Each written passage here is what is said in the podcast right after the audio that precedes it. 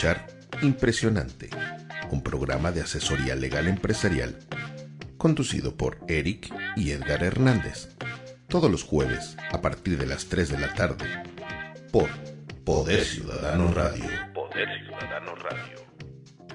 Comenzamos con Impresionante, donde te brindaremos asesoría legal empresarial con Eric y Edgar Hernández. Poder Ciudadano Radio. ¿Qué tal? Buenas tardes, bienvenidos a su programa Impresionante, los saluda Eric Hernández y en esta sesión, pues bueno, ya nos acompaña el equipo completo, está con nosotros el licenciado Edgar Hernández, te damos la bienvenida. ¿Qué tal? Buenas tardes Eric, buenas tardes al auditorio y le estamos dando también la bienvenida al, licenciado Edgar Herrero Ibarra, que me parece no eres licenciado, eres ingeniero, ¿verdad? Es correcto, muchas gracias, aquí a sus órdenes. Ingeniero, bienvenido. Pues bueno, el programa del día de hoy está enfocado en el tema del financiamiento de las empresas. Y antes de entrar en materia como tal, pues nos gustaría que nos compartieras un poco de tu currículum, ya que por ahí es algo bastante interesante. Pues mira, usted, muchos se preguntarán qué es un ingeniero en finanzas, ¿no? Pues yo te diría que hay muchos, ¿no? Este, el director de Bancomer es ingeniero industrial, el de Banamex también es ingeniero industrial, este, yo también estamos aquí en industrial. ¿No dominan el mundo porque no quieren? Exactamente. eh, pues yo empecé como ingeniero y mis primeros chambas fueron así de ingeniero de casquito, botas y todo en fábrica. Y fue muy interesante. Y hubo una época en la que la industria creció mucho en cuestiones de productividad y de servicio al cliente. Y el sector financiero empezó a adoptar ese tipo de prácticas. Y ahí fue cuando ya llegué al sector financiero por los modelos de optimización, productividad y de servicio que nacieron en la industria y que se tropicalizaron a la, a la parte de las finanzas. Y ahí empecé a conocer finanzas, empecé a estudiar más sobre riesgos, pasé por el IPADE, este, algunas también partes por el ITAM y este y pues ya ahí consolidé mi carrera y hasta la fecha ahí estamos ya no veo manera de regresar a las fábricas, ya estoy muy metido en el sector financiero. Este, y es, es un sector muy interesante, muy apasionante. ¿Cuántos años tienes ya en el sistema financiero? En el sistema, en el sistema financiero tengo ya como 17 años. Ok, pues ya es, ya es bastante tiempo. Pues bueno, el ingeniero Edgar es el director general actualmente de eh, Bienestar, Préstamos y Ahorro, una empresa que nace aquí en Querétaro y por lo cual eh, su experiencia, su trascendencia y sobre todo la presencia que tiene Bienestar en el estado de Querétaro y bueno, ya en zona Bajío también a nivel nacional. Sí, estamos en cinco estados, estamos en Puebla, Querétaro, Michoacán y Pachuca, Hidalgo.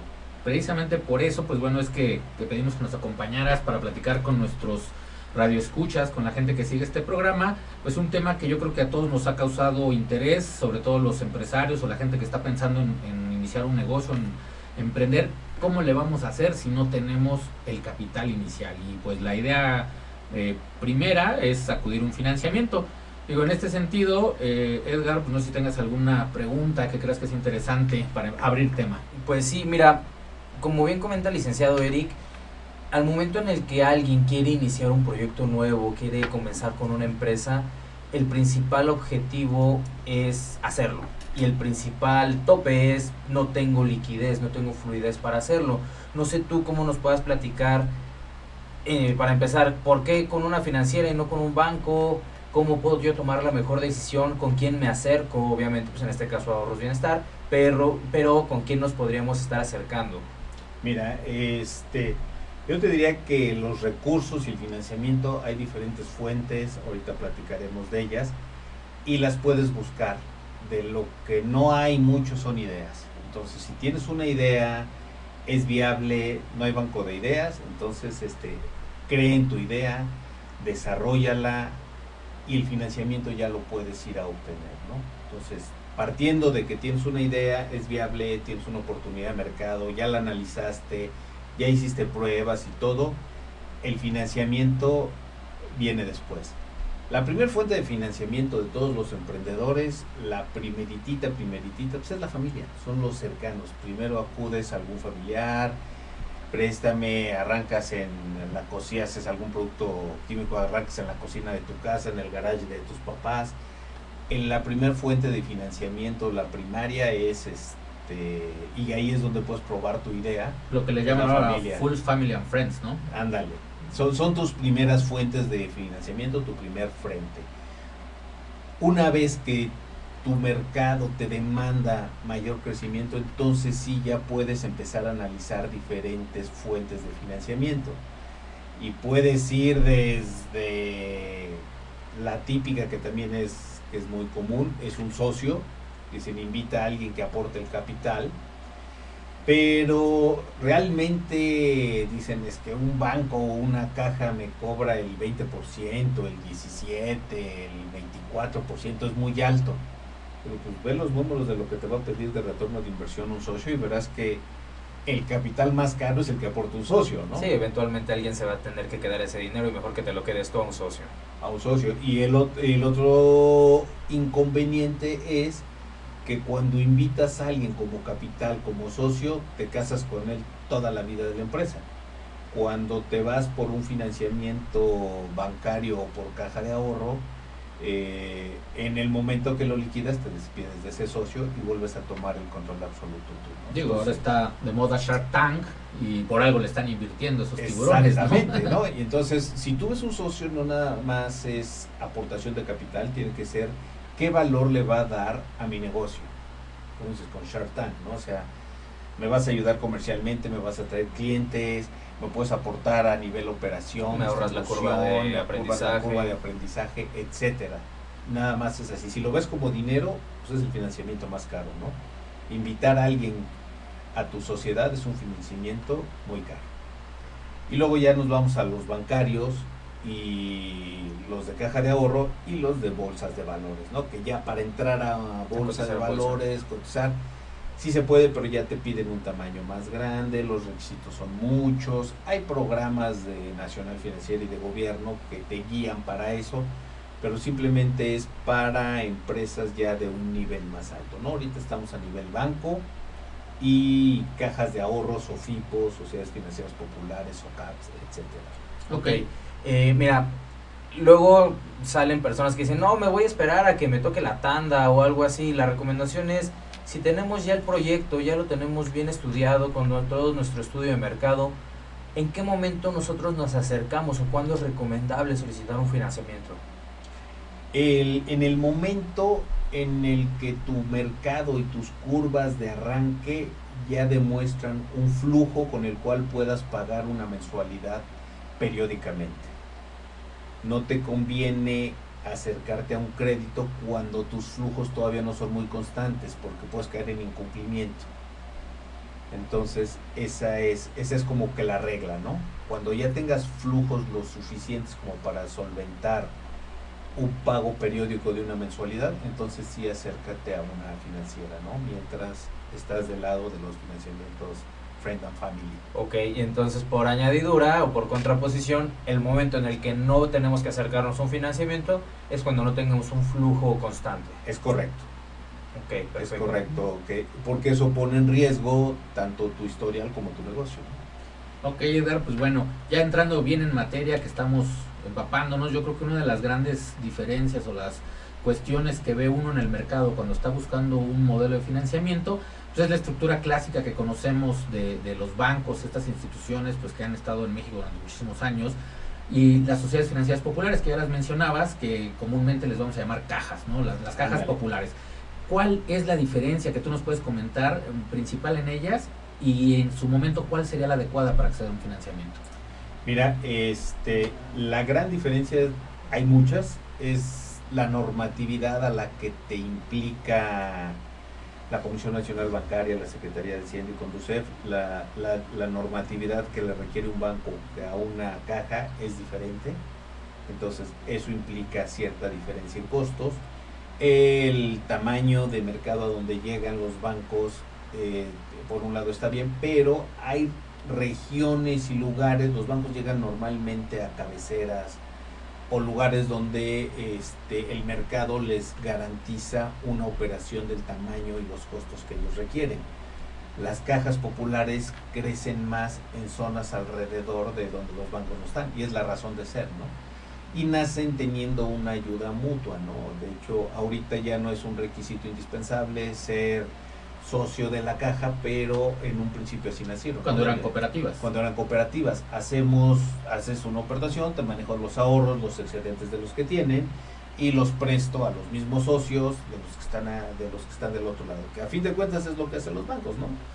Recogen el dinero de los grandes capitales, de los excedentes de las empresas ahorradores, les dan un premio y se lo dan a otras personas que lo necesitan y les cobran un, valor y por la diferencia pues esos son sus utilidades. Las cajas funcionamos igual, la diferencia es que estamos más cerca y tenemos productos más simples y más sencillos de tomar y de implementar. A veces el abanico de productos de un banco es este tan grande y tan amplio que te puedes mover en una gran escala, incluso a veces, no de mala fe, pero por falta de conocimiento de tu asesor, te puede poner un producto que no es el adecuado a ti, etcétera. Las cajas tienen normalmente crédito pyme, crédito empresa, la diferencia es tienes capacidad de demostrar flujos con estados de resultados auditados, etcétera, etcétera, etcétera, tienes todo en orden, pues es un crédito más pyme. No tienes eso, es un crédito negocio donde se toma más riesgo en la, la caja, ¿no? Entonces la diferencia pues es tasa, ¿no? A mayor riesgo, mayor tasa. No, ahí no hay, no hay nada, ¿no? Entonces nada más hay dos posibilidades, o me demuestras todo como debe de ser para darte un crédito pyme, o nos vamos a un crédito negocio. Un banco tiene una escala muy grande, los trámites son más largos, los requisitos son más, este, puede ser más estrictos. Eh, en, las, en las cajas puedes tener una mayor negociación, claro que es en caja bienestar, donde nosotros vamos a tratar. Así es. Pero esas, esas serían las diferencias, ¿no? Entonces, aquí mi sugerencia es, oye, soy una empresa pequeña que estoy saliendo, estoy empezando, pues acércate a un a Caja Bienestar, principalmente, ya después si tienes otra, acércate a Caja Bienestar y ahí te daremos este, la asesoría de los productos que están. Si ya estás a un nivel de flujos y quieres acceder a capitales mucho más grandes y ya tiene, necesitas una distribución geográfica a nivel nacional, pues a un banco. Incluso si tienes alguna oficina en el extranjero y estás moviéndote con ese tipo de tu operación ya requiere operaciones en el extranjero, pues acércate a un banco, pero un banco que internacional, no un banco global. Entonces, ahí sí como dicen, según el sapo es la pedrada, ¿no?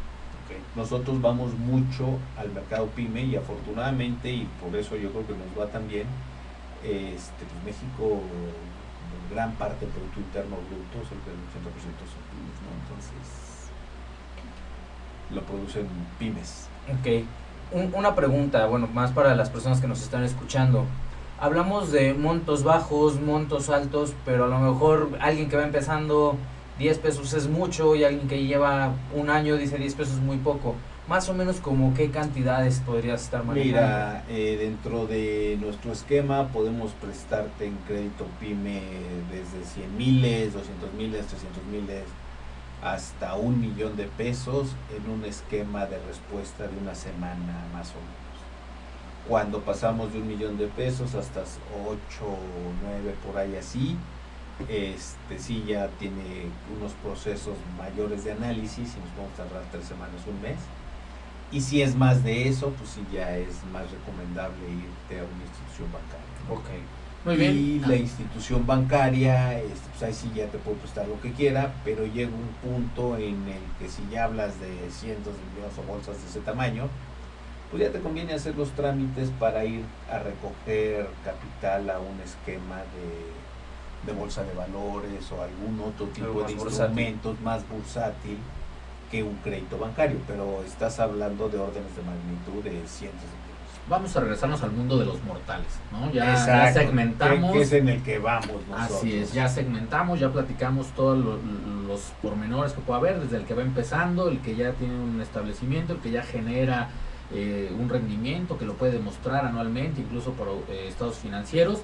Bajo esta misma escala, y vámonos de lo más bajo hacia lo más alto, ¿qué productos financieros estarías recomendando tú? Y a lo mejor para eso primero sería importante que nos los comentaras a grandes rasgos y luego a qué segmento le recomendarías cada crédito. En este caso ya tocaste pyme, ya podríamos platicar de un crédito revolvente, de un fideicomiso, etcétera. ¿Tú qué le recomendarías Pues al pa- empresario? A nivel em- empresa, eh, ya como empresa, como una sociedad, están esos dos, lo que es negocio y pyme.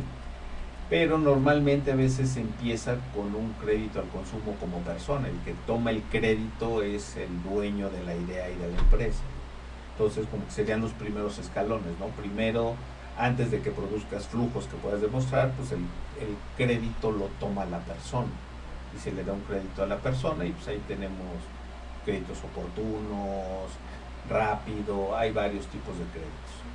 Ya que lo tienes este, y vas a tener otro escalón de crecimiento, te conviene ya algún crédito este, negocio y si ya tienes estados de resultados y cumples requisitos, declaraciones fiscales que tienes que tener, ya te conviene un crédito pyme. Aquí una recomendación es que tus créditos, cuando ya vas a obligarte a un crédito a más largo plazo con flujos, principalmente preocúpate porque el crédito sea productivo y genere. O sea, estoy produciendo 10, voy a pedir un crédito para poner una nueva máquina, para abrir una nueva sucursal y todo, que el incremento que te dé ese crédito sea productivo para que generes los flujos y el incremento en flujos. Si tú pides crédito, que existe, es un crédito revolvente a capital de trabajo, pero si pides constantemente créditos para pagar la nómina, pues te puedes meter en una espiral complicada, ¿no? Es como si estuvieras pagando eh, el mandado del día a día de tu casa con tarjeta de crédito y tus mensualidades de la tarjeta se empiezan a crecer y tu ingreso no lo alcanza a cubrir. Te puedes meter en una espiral Insolvencia. y que, que puedes caer en insolvencia. Entonces, este, ¿cuál es la recomendación? Que los créditos para operación del día a día sean chiquitos y cuando te vayas un crédito pyme, un crédito más grande, sea respaldado porque vas a tener un incremento en tu actividad empresarial que te va a pedir, permitir absorber esos pagos extras y obviamente cuando acabes de pagar el crédito, pues ya te quedas con ese beneficio.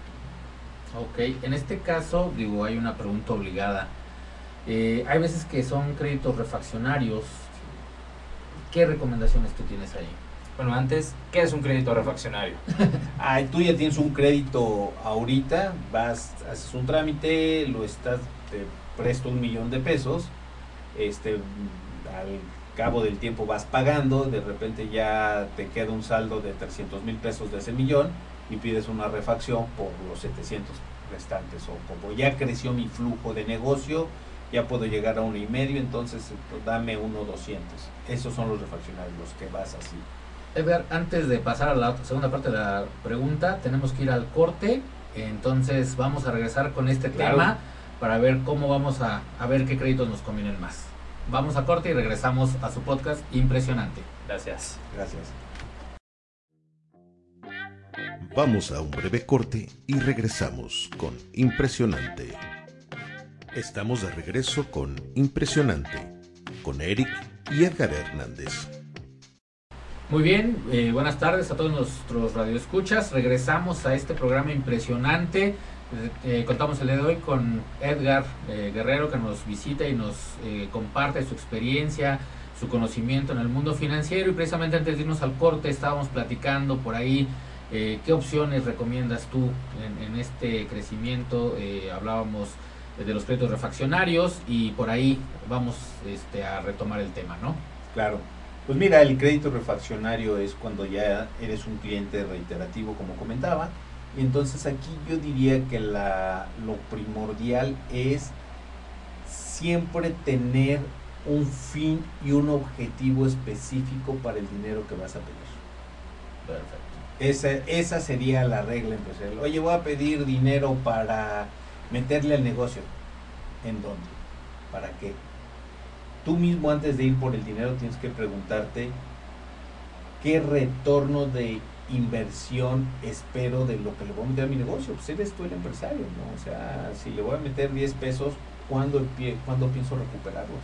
Porque en función a eso es a donde tienes que salir al mercado a ver qué pides, ¿no? Por ejemplo, te digo, está el crédito refaccionario, crédito pyme, crédito negocios, bancarios, y te vas hasta bursatilización. Hay uno nuevo que está muy de moda con las fintech, que es la, la palabra viene de finanzas y tecnología, fintech, y hay un crowdfunding, que son fondos de inversión digitales, donde lo que estás viendo es, tú subes a una plataforma digital tu idea, tu negocio, tu concepto.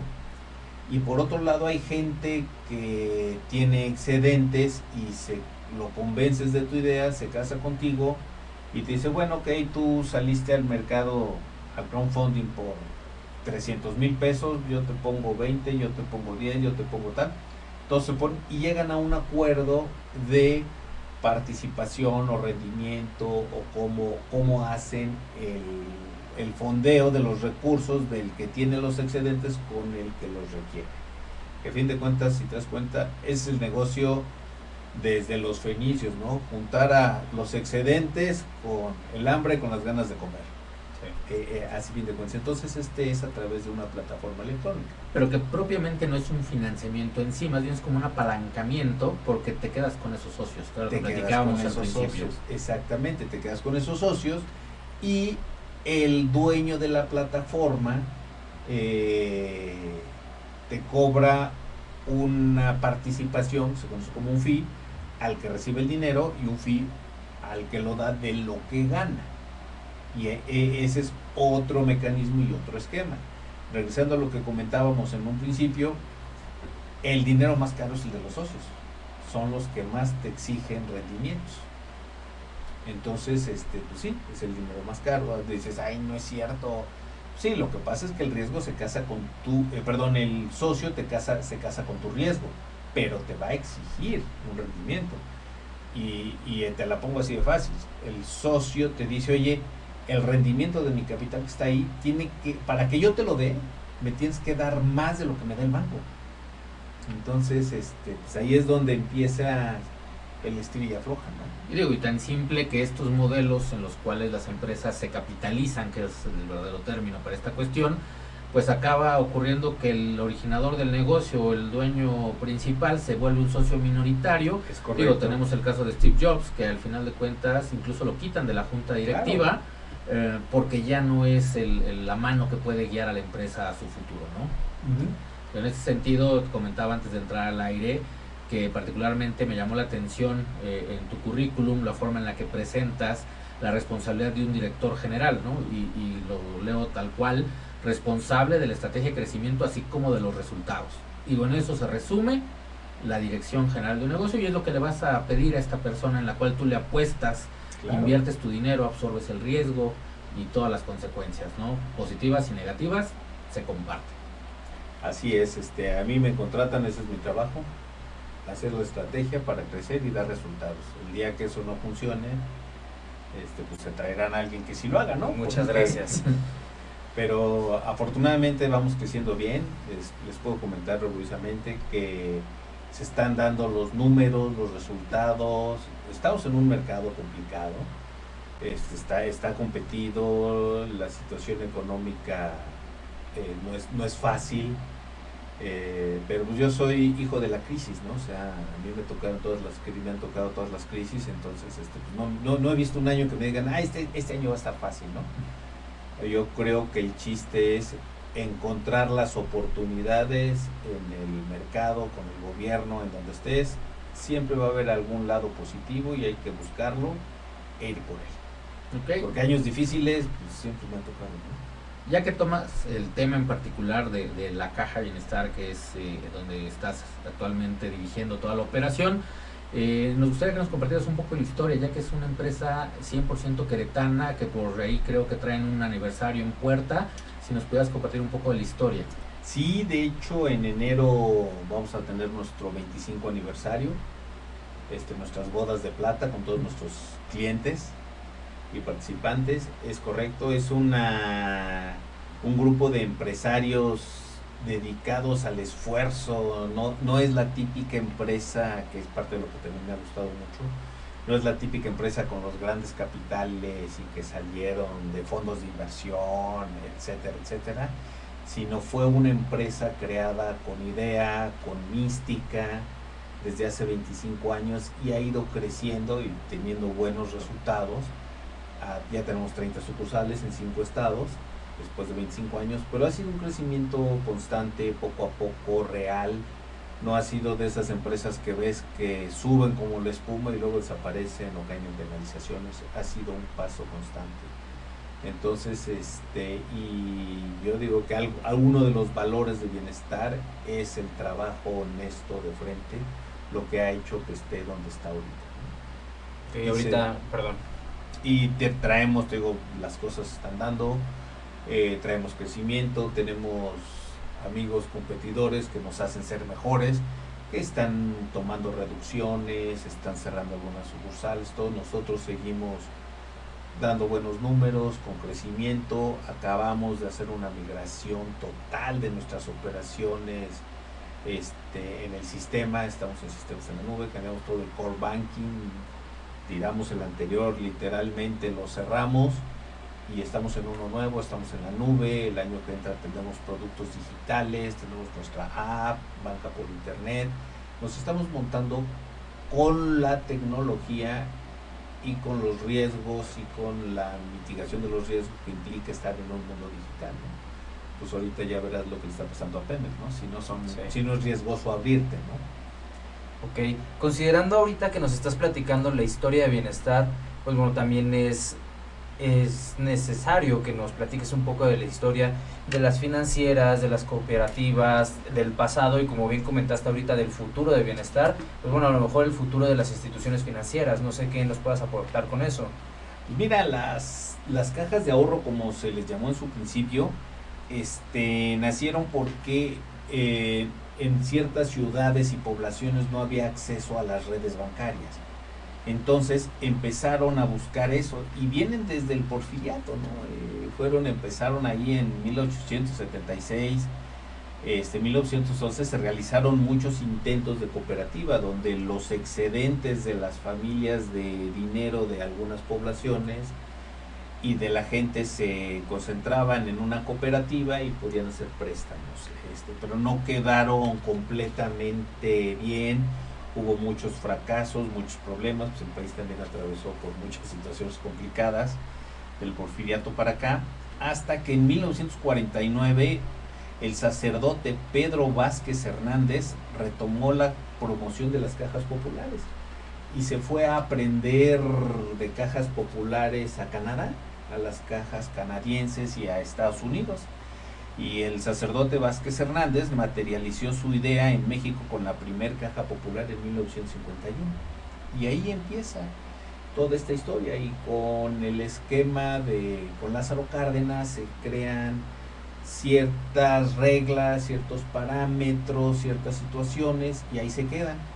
Y este y, de, y desde ahí fue donde empezó a nacer, Y empezaron a crecer, a ver, siempre han crecido, se generan nuevas, se apagan, se prenden, se apagan, por ahí dicen que duran 5 o 7 años y se apagan, nosotros llevamos 25, quiere decir que ya pasamos las, las dos primeras pruebas, ¿no? De los 7 años.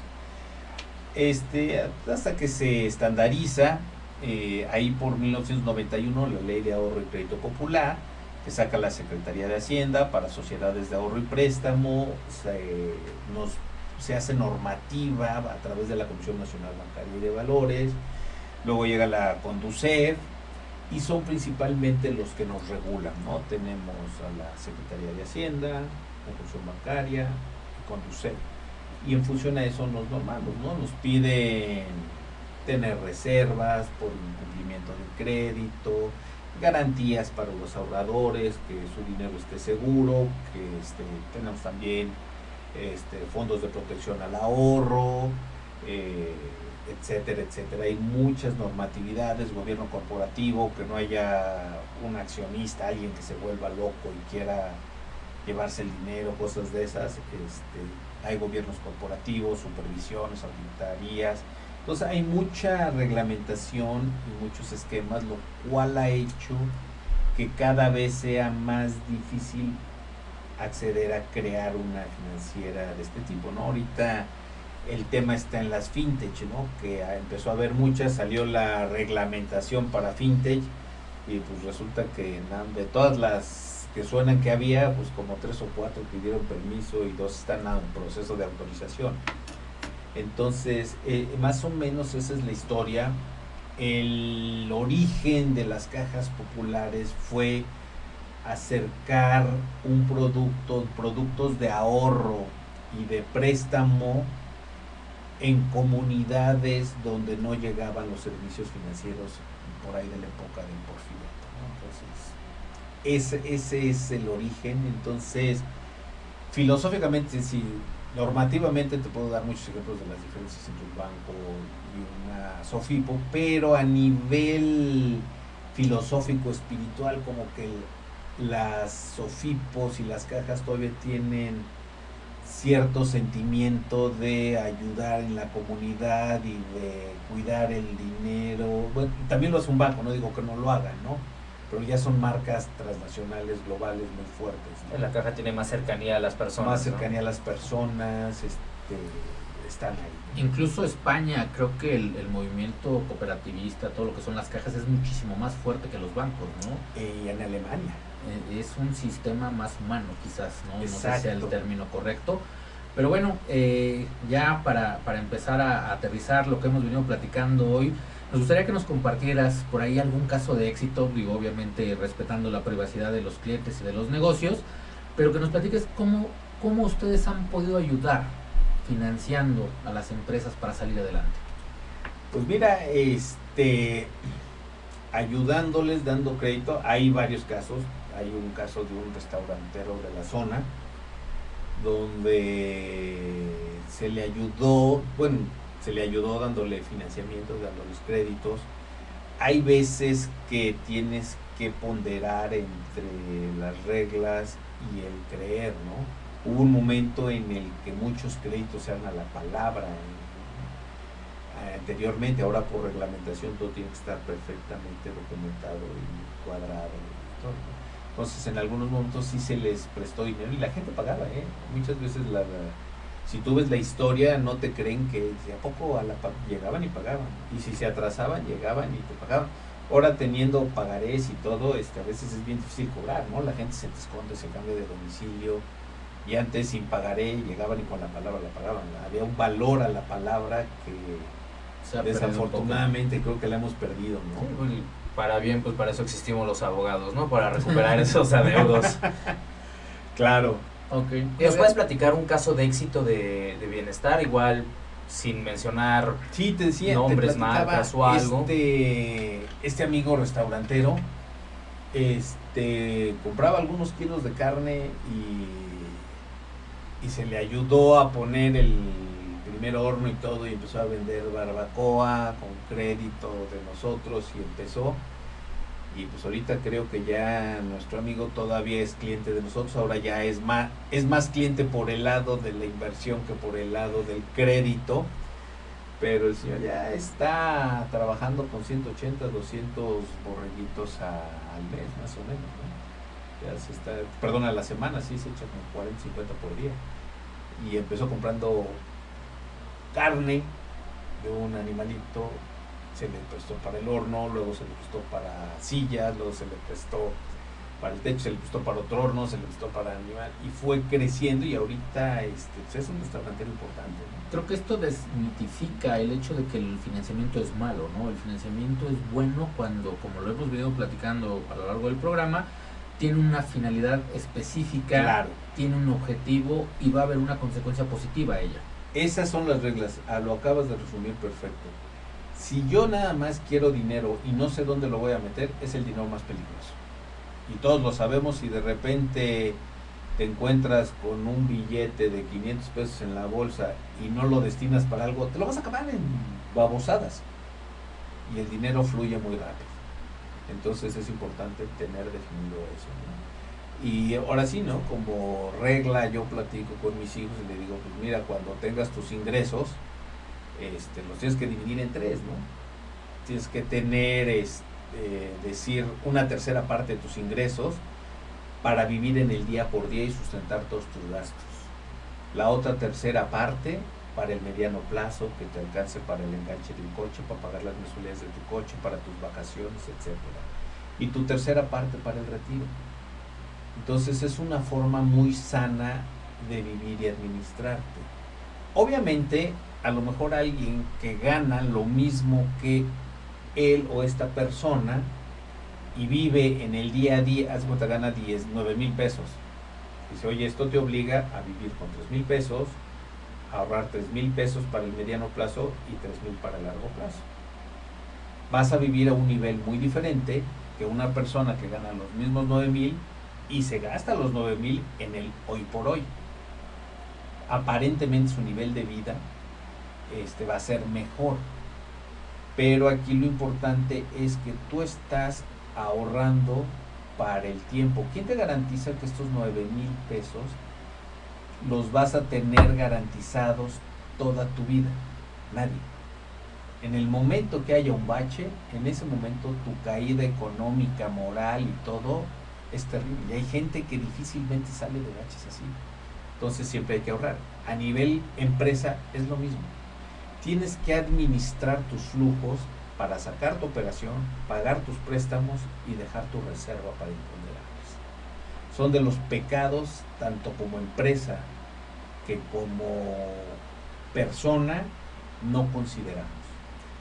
Siempre tienes que tener un fondo, una reserva para imponderables, para tus gastos de mediano plazo y tu gasto del día a día. Y creo que esto va muy de la mano con la incertidumbre que se ha producido en estos últimos meses a razón de los movimientos económicos, micro, macro, que al fin de cuentas nos van a afectar siempre, independientemente de quién esté en el poder. Eh, y en razón de esto me gustaría que nos compartieras cuáles son tus perspectivas económicas 2020. Si en este momento eh, tú fueras mi asesor comercial, yo soy un empresario que, que quiero escuchar la opinión de un experto, ¿qué me recomiendas para 2020? ¿Qué viene para el 2020?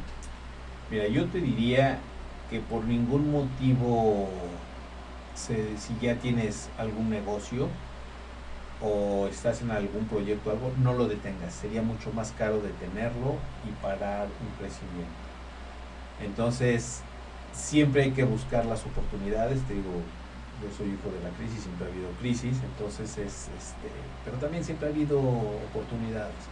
Entonces hay que tener la creatividad para buscar las oportunidades, eh, creer en el futuro de México, nosotros creemos, te digo, el año que ahorita cambiamos de core bancario, el año que invertimos en tecnología, vamos a crecer en sucursales, este, y, y nos está yendo bien. Entonces yo te diría, cuida tus gastos, no gastes en lo que no es necesario, deja una reserva para imponderables o baches que puedan suceder, pero no te detengas sigue hacia adelante en estas situaciones. Ok, digo, yo creo que es bastante interesante. Eh, definitivamente la cultura de la prevención no es muy común en, este país y es algo pues desde la familia, la escuela, eh, el mundo empresarial y yo creo que es lo más importante. De esta misma forma, ¿qué recomendaciones nos darías como empresarios que queremos acceder a un préstamo, que queremos acceder a un financiamiento juntando lo que ya platicamos, ¿cuál pudiera ser tu conclusión? Pues mira, mi conclusión sería, este, define muy claro el fin de para de lo que vas, en dónde vas a usar el crédito. Defínelo muy claro y cómo con ese excedente de flujo de capital que vas a tener en tu negocio vas a generar los flujos suficientes para pagarlo. Si no te da, no te metes en problemas porque puedes arriesgarlo más por lo menos. Entonces siempre ir balanceando. Un crédito es literalmente cambias capital presente por flujos futuros, ¿no? Le estoy apostando a que mis flujos de adelante me van a dar para pagar este capital. Ese es, esa es la idea, ¿no? Entonces, definir claramente, cuidar tus flujos y encontrar el producto correcto a, la medida de tus necesidades. Las tasas y los requerimientos son infinitos y ahí es donde puedes tú estar jugando entre un lado y otro y escoger el producto que más se adapta a tu ¿Qué quieres? ¿El dinero rápido? Pues a lo mejor te urge hacer un negocio, sacar un embarque del almacén fiscalizado porque ya lo tienes vendido mañana, pues a lo mejor te puedes comer una tasa más alta, pero lo tienes. Oye, voy a invertir en hacer una nueva planta, dos maquinarias nuevas y todo eso, a lo mejor te conviene eh, hacerlo, planearlo mejor y tener una, obtener una mejor tasa con otras condiciones, dando más garantías, obtienes una mejor tasa, pero es una inversión a largo plazo. Oye, me ofrecieron, me ofrecieron, mi vecino me vende un coche que vale 200 mil pesos y porque le urge, me lo está dando en 100, pues éntrale un crédito por esos 100, sácalo, véndelo en los 200 que le toca en un mes pagas el crédito y te quedas con un capital. Pero si lo vas a usar, si te puede comer el, y, no lo quieres vender, pues este te puede comer el crédito. Entonces, escoger el producto correcto en función a tasa y requerimientos que más se adapte a las necesidades. E, ese es como que el, el, ajuste fino, ¿no? El ajuste fino, adaptar correctamente. Y desafortunadamente ha habido falta de capacitación, falta de conocimiento en los medios y a veces es muy difícil encontrar que el asesor le dé el producto correcto para la empresa correcta. Incluso por ahí está la propuesta, eh, creo que para la, la, siguiente reforma educativa que se está planteando, se tiene la intención de incluir educación financiera a nivel básico. Yo creo que es una de las partes que no se enseñan en ninguna parte de la educación tradicional eh, incluso en un nivel universitario, pues se te enseña a ser profesionista, pero no cómo tomar una buena decisión de inversión, cómo eh, hacer un ahorro, cómo hacer una planeación financiera a corto, mediano y largo plazo, ¿no? Esa es la receta, ¿no? Siempre tener previsto el corto, mediano y largo plazo. Los reservas en esos tres aspectos. Muy bien, Edgar. Oye, pues ya casi concluyendo esta situación, es hora de los anuncios. Eh, si alguien está interesado en un buen financiamiento, ¿a quién nos recomiendas? Yo les recomiendo a Caja Bienestar. Tenemos 30 sucursales a su disposición. Este, tenemos nuestra página de internet, ahí nos pueden localizar, nos pueden encontrar, saben en dónde estamos. ¿Cuál es la página? Este, es ahorrosbienestar.com. Ok. Página en Facebook. Página en Facebook no me la sé ahorita. ahorita la sí vamos a buscar como ahorros bienestar. sí, este, pero está como ahorros bienestar. Este, y en, en búsquenos ahí, pídanos información y seguramente tendremos el producto correcto para sus necesidades. ¿Cuentan con algún asesor especial PYME? Claro, tenemos la división de empresas y tenemos asesores PYME. Este, y puede ir una persona de nosotros a sus instalaciones, a conocerlos, a explicarles los productos a detalle. Estamos a sus órdenes, vivimos de nuestros clientes, así es que hay que tratarlos bien y responder más rápido y más sencillo que cualquier banco. Hace rato nos comentabas eh, pues, los productos, todo esto, pero simplificando ya sobre un ejemplo bien práctico, ¿cuál es el proceso? Yo me acerco a Caja Bienestar, me comentas que visita un, un experto, un asesor, ¿qué sigue? Presento una solicitud. Pues sigue, tú te acercas aquí, nos das tus necesidades, nosotros analizamos y vemos en qué producto encajas y en qué escalón encajas. Te podemos hacer alguna sugerencia, incluso de decir, oye, para lo que quieres el dinero no es la mejor opción pedir un crédito, te va a salir muy caro. Este, que a veces ha pasado, ¿no? Hay, a veces ha acercado clientes que dicen, oye, quiero que la empresa pida un préstamo para que se vaya mi esposa y mi hija a Europa.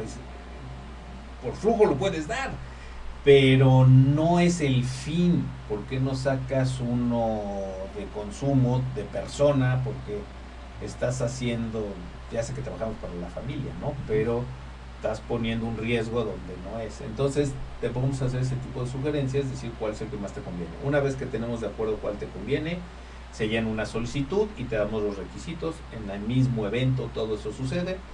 Te vas por los documentos que se necesitan, nos lo traes este, se analizan, se ve que sean fidedignos, verídicos, este, no falsificados, sin tachaduras, etcétera, se valida toda la documentación, se va a comité de crédito y te contestamos. Una vez que te contestamos, se firman los documentos, pagarés o lo que sea, las garantías que se pidan y este y se te está fondeando a una cuenta los recursos. Muchísimas gracias por esas recomendaciones y sobre todo por la mención de, de esa ética que a lo mejor no es este bien vista en el mercado comercial, pero el de saber cuándo no te conviene realmente acceder a un financiamiento y, y que lo maneje en ese nivel yo creo que es admirable. Edgar, antes de despedirnos, ¿algo que quieras concluir? No, simplemente agradecerte Edgar porque nos has dado bastante luz al respecto. Eh, como bien comentamos, pues no existe esa educación financiera, es No. muy baja y nunca está de más el tener a alguien que sí sepa y que nos explique. La verdad somos mucho de la idea de, pues, si, si no eres experto en la materia, pregúntale al que sí es. Creo que nos has ayudado mucho, has ayudado a las personas que nos están escuchando, que nos están viendo y pues agradecerte tu, tu tiempo, tu atención. Edgar, nada más para concluir, digo, hace una plática muy interesante, agradecerte que nos acompañes. No, gracias a ustedes por la invitación. Si pudieras resumir en tres puntos, ahora estamos eh, aplicando el, el reduccionismo y nos gusta la navaja de Ocam. Si pudieras cerrar este tema del financiamiento en tres puntos, ¿qué sería lo más vital para ti? Lo más vital es financia lo que realmente necesitas y cuida los flujos con lo que lo vas a pagar. Básicamente. Perfecto, pues yo creo que el, el objetivo se cumplió de este Muchas programa. gracias, los esperamos en Caja Bienestar, los, vas- los vamos a atender con mucho gusto, nos debemos a todos nuestros clientes. Muchísimas gracias Edgar y antes de despedirnos compartirles las redes sociales de aquí de Poder Ciudadano Radio. Eh, nos encuentran en Facebook como arroba Poder Ciudadano Radio, en Twitter como arroba Poder Ciudadano con doble O, en Instagram como Poder Ciudadano Radio con guiones bajos, en la página web como www.poderciudadanoradio.com. El teléfono en cabina para llamadas y WhatsApp es el 442-388-1529. A nosotros nos encuentran en nuestra página de internet como www.nante.mx, en Facebook como Nante Abogados. Eh, estamos a sus órdenes para cualquier eh, duda, cualquier comentario. Por ahí si requieren alguna información, pues ya Edgar nos, nos compartió. Eh, ojalá sea de utilidad para ustedes este programa y los esperamos el siguiente jueves, 3 de la tarde, con otro programa impresionante. Muchas gracias. Gracias, hasta Muchas luego. gracias, hasta luego. Hemos terminado por el día de hoy, esperando que la información aquí vertida sea de gran utilidad para usted. Pero recuerda que tenemos una cita el próximo jueves a las 3 de la tarde por Poder Ciudadano Radio.